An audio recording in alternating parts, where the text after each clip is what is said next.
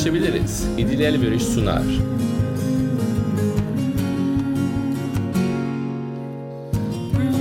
Anlaşabiliriz de bu bölümde konuğum Doktor Işıl Eğri Kavuk.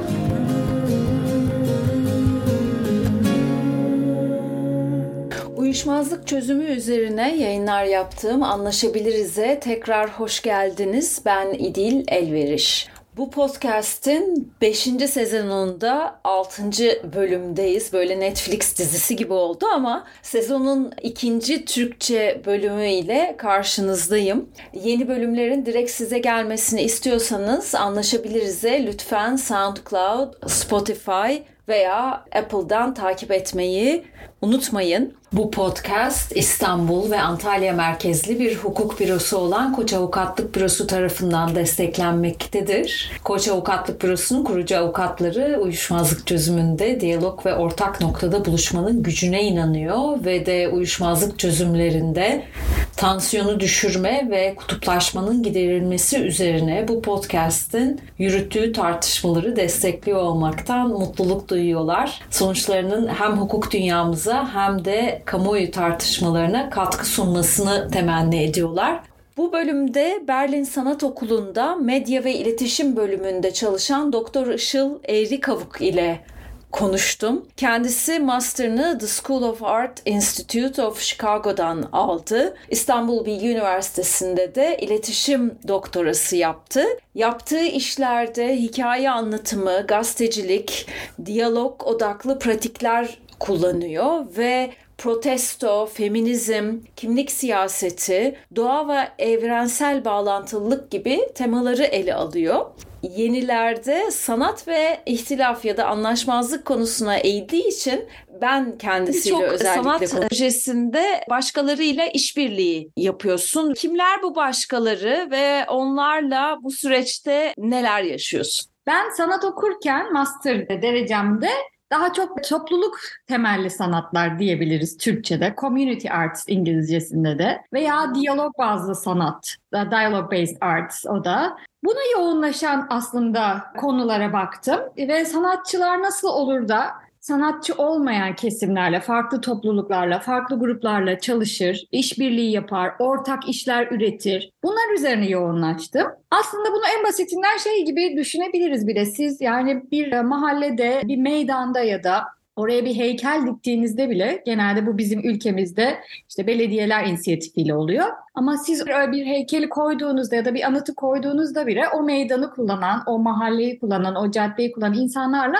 ortak bir alanda bir şey paylaşmış oluyorsunuz. Fakat genellikle bu yani sadece bizim ülkemizde değil başka yerlerde de çok tepeden inme şekillerde yapılıyor. Tabii ki bu topluluk temelli sanatı düşünen tek ben değilim. Bu 70'lerden beri hatta belki daha da öncesinde ama 70'lerde biraz daha böyle akım gibi olmaya başlıyor ve 2000'lerde iyice artıyor. Sanatçılar sosyopolitik konuları ilgilendiren ya da hepimizi toplumu ilgilendiren meseleleri birlikte nasıl ele alırlar? O alanı, o, o mekanı paylaştıkları insanlarla. Ortak bir şey nasıl üretirler? Ben de bu konuyla ilgiliydim. Çünkü bir taraftan gazetecilik yapıyorum, bir taraftan yazı yazıyordum o dönemde ve gerçekten ben de olup bitenle ilgiliyim ve sanat sadece hani ben yaptım bu oldu, beğenen beğensin, beğenmeyen almasın gibi bir şey değil. Aslında ortak olarak yani sanatçının yönlendirmesiyle tabii nasıl şeyler ortaya çıkar bununla ilgiliydim. Temel olarak sorulması gereken şeyleri fark ettim. Okullarda bunlar sanatçılara öğretiliyor ders olarak fakat genelde hep örnekleri ve bitmiş örnekleri sunuluyor.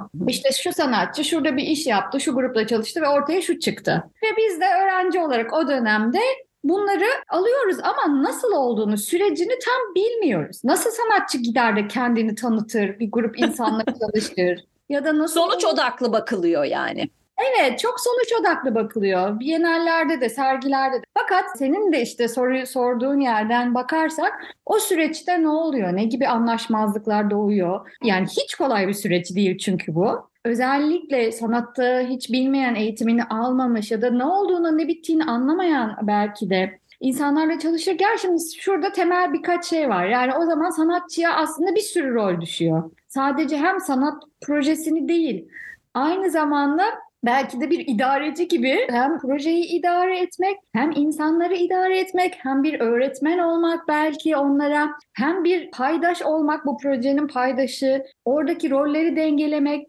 hem eşit rol vermek isteği var. Tabii kendi de eşit olsun istiyor ama bir yandan bu kimin projesi? Yani böyle bir sürü bu nasıl sürdürülür? Yaptıktan sonra bu kimin ismi yazılır? Böyle bir sürü soru ortaya çıktı tabii. Master tezimi yazarken Chicago'daydım ben. Chicago Sanat Üniversitesi School of the Art Institute of Chicago. Ben de bir grup evsiz kadınla çalışmaya karar verdim. Çünkü Chicago'da evsizlik çok çok büyük bir sorun. 2005 senesinden bahsediyorum. Ve özellikle kadınlar kendilerini bu konuda tabii ki sokakta olmak ya da evsiz olmak kendilerini daha korunması hissediyorlar ve ben de bir kadın olarak kadınlarla çalışmaya karar verdim. Fakat ben de bunu sadece teoride okumuş bir sanat öğrencisi olarak gittim bir gönüllü olarak bir tane şey sığınma evine yazıldım ve oradaki kadınlarla işte workshoplar yapacağım, işte hikayeler okuyacağız, çizimler yapacağız falan düşünüyorum. Onların hikayelerini dinleyeceğim, ben onları anlatacağım. Fakat hiç düşündüğüm gibi olmadı. Çünkü hani ben onlara workshop yapalım diyorum. Kadınlar bana uyuşturucu var mı diye soruyor. Yani bazıları uyuşturucu bağımlısıydı. Genellemeyeyim tabii, tabii. hepsini. Ya da bir tanesinin gerçekten psikolojik problemleri var Tabii. ve e, orada hani ben çok yetersizim. Ben bir psikolog değilim, bir uzman değilim. E, ne yapacağımı bilmiyorum ve bu sığınma evinin tabii ki çalışanları da beni bıraktılar kadınlarla. Ve gerçekten ben ne yapacağımı bilemeseydi ve tüm tecrübesiz halimle o workshopları yapmaya çalıştım. Fakat workshopların yani üst üste böyle birkaç kere denedim olmayacağını anlayınca ben de kadınların hayat hikayelerini kayıt etmeye başladım. Yani kafamda ilk gittiğim şeyle ortaya çıkan şey bambaşka oldu. Ve aslında tezde bütün bu problemler üzerine yazdım. Ortaya çıkan anlaşmazlıklar, beklenmeyen durumlar, o durumlarda işte ne yapabileceğimiz. Ve gerçekten çok somut bir şey çıkmadı. Hani ben bu kadınlarda çok güzel çizimler yaptım, onları sergileyeyim falan değil. Onların o hayat hikayelerini dinledikten sonra o hayat hikayelerinden bu benim daha sonra çünkü çalışma metotlarımdan biri oldu. Brezilyalı bir eğitimci, filozof aynı zamanda Paulo Freire. Onun özellikle yazılarından, onun e, öğretilerinden çok faydalandım. Çünkü Paulo Freire özellikle işte bu tip hani sanatçı, izleyici veya öğretmen, öğrenci ilişkilerinde o rolleri eşitlemeye çalışıyor. Eşitlemenin yollarına bakıyor. Pedagogy of the Oppressed, ezilenlerin pedagojisi diye çok bilindik bir kitabı var ve orada anlattığı aslında öğretmen yok, öğrenci yok. Hepimiz öğretmen öğrenci sıfatı altındayız diyor. Ortaya çıkan şey de bir kişinin güdümünden ve tepeden gelecek bir şey değil de hepimizin o eşitliğinden birbirimize sorular sorarak ama bu sorular birbirimizi ezen sorular değil. Gerçekten merak ederek ve birbirimizin potansiyelini ortaya çıkartan sorularla karşılıklı bir birlikte bir rol yaratalım ve onun üzerinden gidelim diyor. Ben de bu metotla beraber kadınların hayat hikayelerini kaydetmeye başladım. Sonra kendi hayat hikayemi onlarla paylaştım. Tabii ki çok farklı geldiğimiz yerler, yaş, ekonomik statü, her şey ama Ondan sonra bir ilişki doğmaya başladı aramızda. Sonunda da o hikayelerden bir takım çizimler yaptık. O hikayelerde olan çizimleri ve olmasını istedikleri aslında hayal ettikleri şeyleri de çizdik. Ama ben tezde sadece dediğim gibi onları sergilemek yerine bu durumu, senin de sorduğun o anlaşmazlığı, aslında o beklenmeyen durumu, oradaki o uzlaşmazlık halinde yani orada ilk baktım, beklediğim şey yok, ne yapmam gerekir, bunu keşfetme sürecimi bunları yazdım ve böyle böyle başladı. Yani bu ilk çalışmamdı. Sonra işte neredeyse 20 senelik bir kariyerim var. Ondan sonra pek çok farklı grupla, pek çok farklı toplulukla, insanlarla çalıştım. Yani bu Almanya'da madenciler de olabilir, tophanedeki esnaf olabilir, kanser çalışması yapan bir doktor, işte bir lokanta şefi, yani böyle farklı meslek gruplarından ya da farklı sanatçılar, sanatçı kolektifleri gibi çok fazla değişik grupla çalıştım ve tabii ki hepsinin ayrı ayrı hikayesi var. Çok büyük derin farklılıklar ortaya koydun. Yani sen tahminen işte şunu çizelim bunu yapalım diyorsun. O sana dediğin gibi uyuşturucu var mı diyor. Yani bu bir farklılık illa bir çatışma ya da anlaşmazlıktan ziyade. Başka aklına gelebilecek ve bunları çözmek için yaptığın şeylerden örnek verebilir misin? 2010 yılında oldu benim projem. Tophane o zamanlar çok dönüşen bir bölgeydi. Galeriler açılıyor bir yandan. Sonra sanat turları yapılıyor. İşte hani Art Walk diye bir şey var. Ee, oraya farklı gruptan insanlar geliyor. Tanıyorum bazı galerilerin sahiplerini. E, gidiyordum bakıyordum ne oluyor burası neresi? Sonra bu turlarda neler oluyor gibi. Yani Tophane'de çok farklı gruplar var ve şunu da söyleyeyim ben bir sosyolog değilim yani oradaki hani öyle siirtli gruplar var yani onların kahvesi var oranın e, muhafazakarlık açısından ben onları yorumlayacak bir pozisyona girmek istemiyorum. Fakat ben şunu fark ettim Tophane'de aslında müthiş bir zanaatkarlık potansiyeli de var. Ben bir sanatçı olarak kendi açımdan bakacak olursam hani zanaatkarlık derken Oradaki esnaf. Mesela yorgan, e, el işiyle yorgan işleyen, seramik alçı atölyesi olan o dönemde yani gene 13 yıl öncesinden bahsediyoruz. Kendi zanaatini yapan bir sürü orada esnafın dükkanlarını fark etmeye başladım.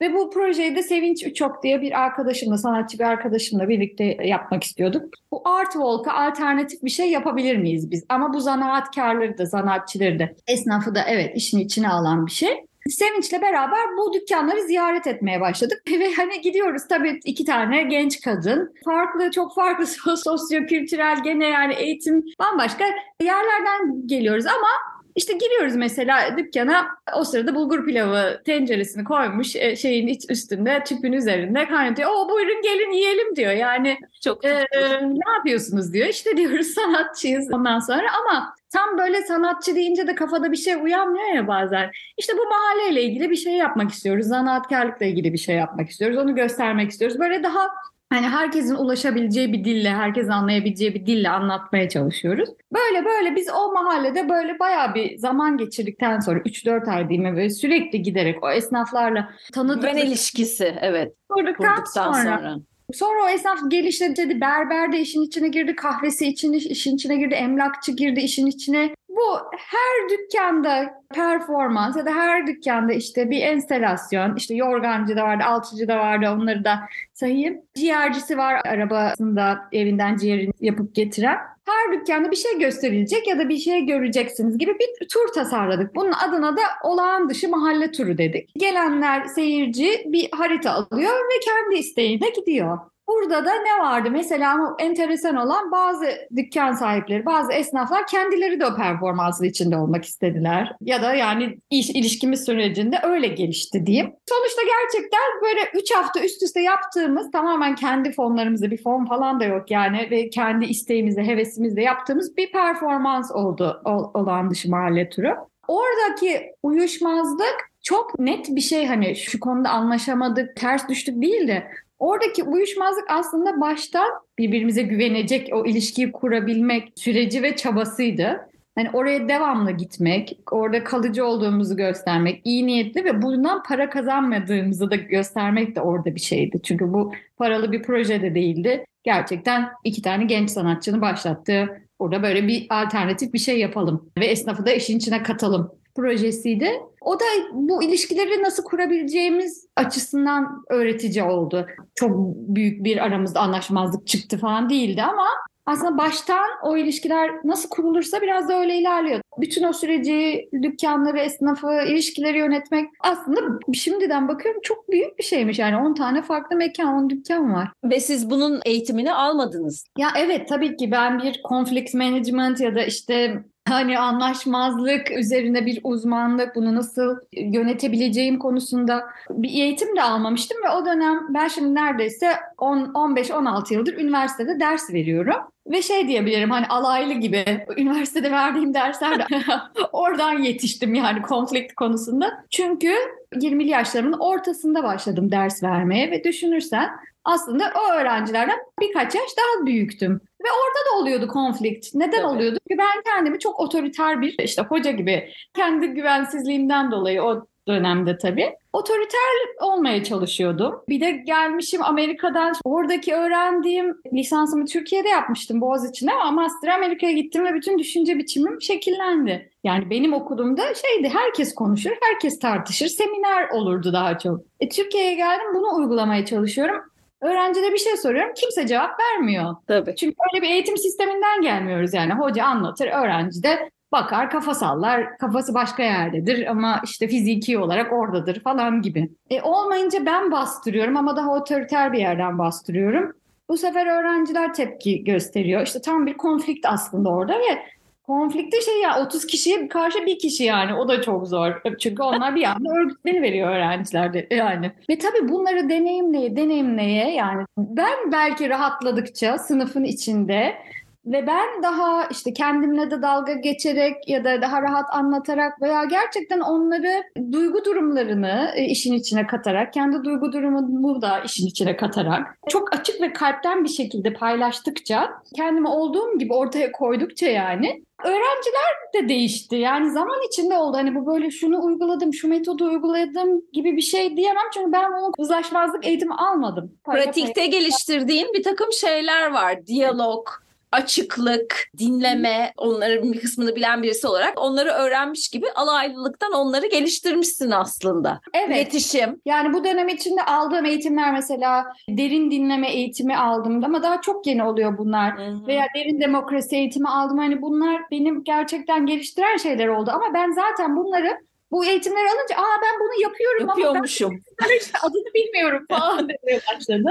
Hani bu Türkiye'de de öğrendiğimiz hepimiz yani o rollerin dediğim gibi yani sen öğretmen sen anlatırsın öğrenci dinler sana saygı gösterir senin dediğin doğrudur. Böyle bir şey yok. Hocaların dedikleri de her zaman doğru olmayabilir ya da en azından doğru olsa bile bu tartışılabilir, eleştirilebilir. Yani bu yapıcı eleştiri diye bir kavram var işte constructive criticism. Bir kere bunu uygulamak çok önemli ve belki de benim çok sevdiğim başka bir şey biz derslere mesela her zaman ufak bir bedensel egzersizle başlıyoruz şimdi öğrencilerimle. Şimdi Berlin Sanat Üniversitesi'ndeyim. Peki senin gibi böyle toplumla işbirliği içerisinde sanat projeleri yapmak isteyenler ya da bu konuları hiç bilmeyen ama toplumla temas halinde olan benzer anlaşmazlıklar yaşayanların bu kasları nasıl geliştirmesi ne önerirsin? Böyle bir keşke bir eğitim olsaydı da ben de bunun hani sanatçılar için özellikle tabii ki eğitimler var ama hani sanatçılar için. Gerçi şimdi ben biraz buna eğiliyorum ve ben bu tecrübemi aktarmak istiyorum yani. Bu Evet. Bir sonraki araştırma konum aslında bu olacak. Çünkü Sanat eğitiminin yeni bir şeyler içermesini istiyorsun da yani sanat eğitiminin piyasa mekanizmalarının bunlara pek açık olmadığını bana aktarmıştın. Yani sanat eğitimi de sanat pratikleri yapılan sanat işleri de işte bu alanda yapılan ortak üretimli sanat işleri de yani. Yani bu nasıl işler, nasıl yürür? Her şey teoride kalıyor ve onları gerçekten pratiğe uyguladığın zaman hani bir sürü işte biraz göstermelik oluyor. Hani böyle samimi işler de var. Tabii genellemeyelim gene. Ama böyle sadece göstermelik ve sergiler için yapılan, sergi sürecinde olan, sergiden sonra da toparlanan ve duvarda bir arşivde kalan aslında bu baktığımız şeyin e, olayı yani ilişkiler değil mi? Diyalog, ilişki, temas, iletişim. Bu çok duvara asılabilecek bir şey değil. E, arşivlenebilecek bir şey değil. Tecrübe edilecek şeyler bunlar. Hani ben şimdi biraz bunu aktarıp hem bir yandan insanlara yaratıcılık açma workshopları da veriyorum. Nasıl yapıyorum? Yani sadece üniversite öğrencilerine değil kendim verdiğim workshoplar da var. Herkesin katılabileceği. Veya işte bunları da biraz böyle aktarmak istiyorum. Ego rollerinden ya da bize yüklenmiş o belli rollerden eşitsiz o rollerden sıyrıldığımız zaman zaten yani daha nötr bir yerden, daha ortadan bir yerden bakmaya başlıyoruz ve e, uzlaşmazlık otomatik olarak, yüzde olarak çok azalıyor. Akademisyen kariyerimde bir sanatçı ve akademisyenliği bir arada yürütmeye çalışıyorum. Şu an doktora kitabım çıkacak. Ve o doktora kitabımda da daha doğrusu doktora projemde de Gezi sonrası Türkiye'sinde, Gezi sonrası atmosferinde 6 tane sanatçı kolektifiyle birlikte çalışarak yani o kolektif yapıdan aslında nasıl işler çıkarabildiklerini ve o kolektifliğin ortak çalışmanın onlara ne sağladığını irdeledim, araştırdım diyeyim. Oradaki o kolektiflerde çalışma süreci de benim için bir deneyim oldu. O sırada fark ettim ki aslında ortak çalışmak ve bu hani e, birliktelik sadece bize iş anlamında bir tatmin getirmiyor. Bu bize müthiş bir duygusal tatmin de getiriyor. Yani bir, belki ikisi birbirinden ayrılmaz ama bu sadece profesyonel bir şey değil. O aslında hayattaki o en temel güvenli bir bağ kurmak başka bir grup insanla ve bu sadece böyle bir aile ilişkisinde değil ya da partner ilişkisinde değil de iş ilişkisinde de bu güvenli bağların kurulabilmesi müthiş bir duygusal açıklık ve bu, bu da yansıması olarak profesyonel açıklığa sebep oluyor. Bunları keşfettim doktora çalışmamda. Ve bunun sonucu sadece güzel sanat işleri yapılmıyor yani aslında. E, O sanat işlerinin bir arkasındaki o duygusal potansiyele de ve paylaşıma da baktım. Özellikle yani biraz konflikte eğilmek istiyorum. Neden konflikten bu kadar kaçıyoruz? Sanat eğitiminde, sanatçılarda neden bu hiç konuşulmuyor, tartışılmıyor? Ve aslında bunu nasıl konuşabiliriz? Yani bu da çok doğru, bu da çok normal. İşin parçası hatta parçası olması gerekiyor. Uzlaşmazlık olmazsa çünkü uzlaşıya nasıl varacağız? Yani hep Ay bir de zaten hayatın içinde bir şey bu yani çok normal olması. Bunu evet. böyle görmediğimiz için Allah'ım şimdi tartışma çıktı nasıl bunu hemen şey yapalım var ama sadece sanatçılarda yok korkma. Tabii ki farkındayım. Sonuçta ben de toplumda bir, bir Türkiye'den yetişme bir insan olarak yani o neler değil mi? E, yani en basitinden ailemizde yani benim ailemde hiçbir zaman konuşulmaz bu anlaşmazlık yani kavga edilsin istenmez. Çünkü anlaşmazlık kötü bir şeydir yani. Hani farklı fikirler söylemek, anlaş anlaşmada bunun sana uymadığını söylemek genel olarak böyledir yani. Bu halı altı edilir. Yani ama da sonrasında başka yerlerden patlar. Biz böyle bir toplumda gelmişiz, burada yetişmişiz. Her şey siyah beyaz, farklı fikri olan kınanır.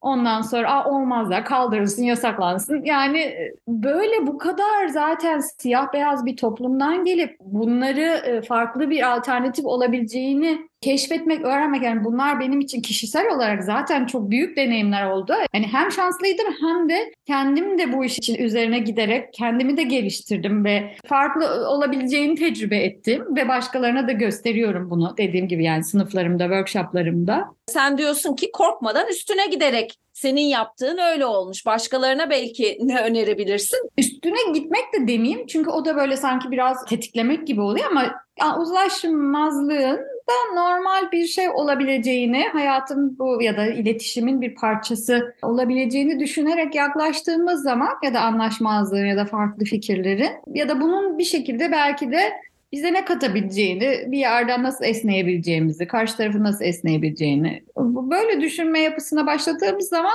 zaten kurduğumuz diyalogda daha farklı oluyor.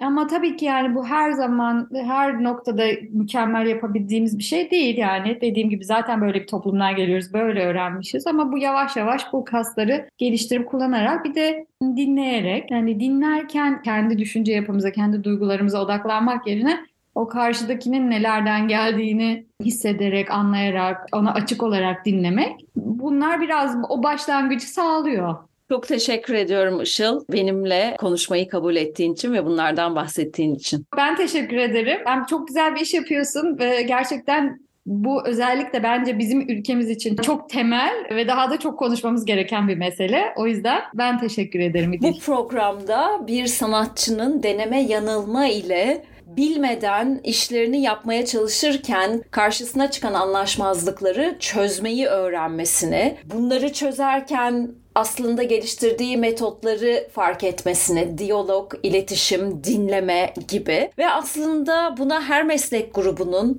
ve genel olarak toplum olarak çok ihtiyacımız olduğunu konuştuk Işıl Eğri Kavuk ile. Sanatçılara bu açıdan gerçekten her zaman destek olmak isterim. Bu ister bir eğitim, ister bir farkındalık, ister başka türlü olabilir. Sizlerden, sanatçılardan gelecek önerileri kesinlikle çok açığım. Ben de bu podcast podcast'te iki sanatçıdan destek aldım, alıyorum. İlki Anlaşabiliriz'in açılışında ve kapanışında kullandığım Yaza Kadar parçasını bestelemiş olan İmre Hadi ve çektiği fotoğrafı kullanmama izin veren Zeren Göktan. Dolayısıyla ikisine de tekrar teşekkür ederken bölümü beğendiğinizi umuyorum. Bir sonraki programda görüşmek üzere.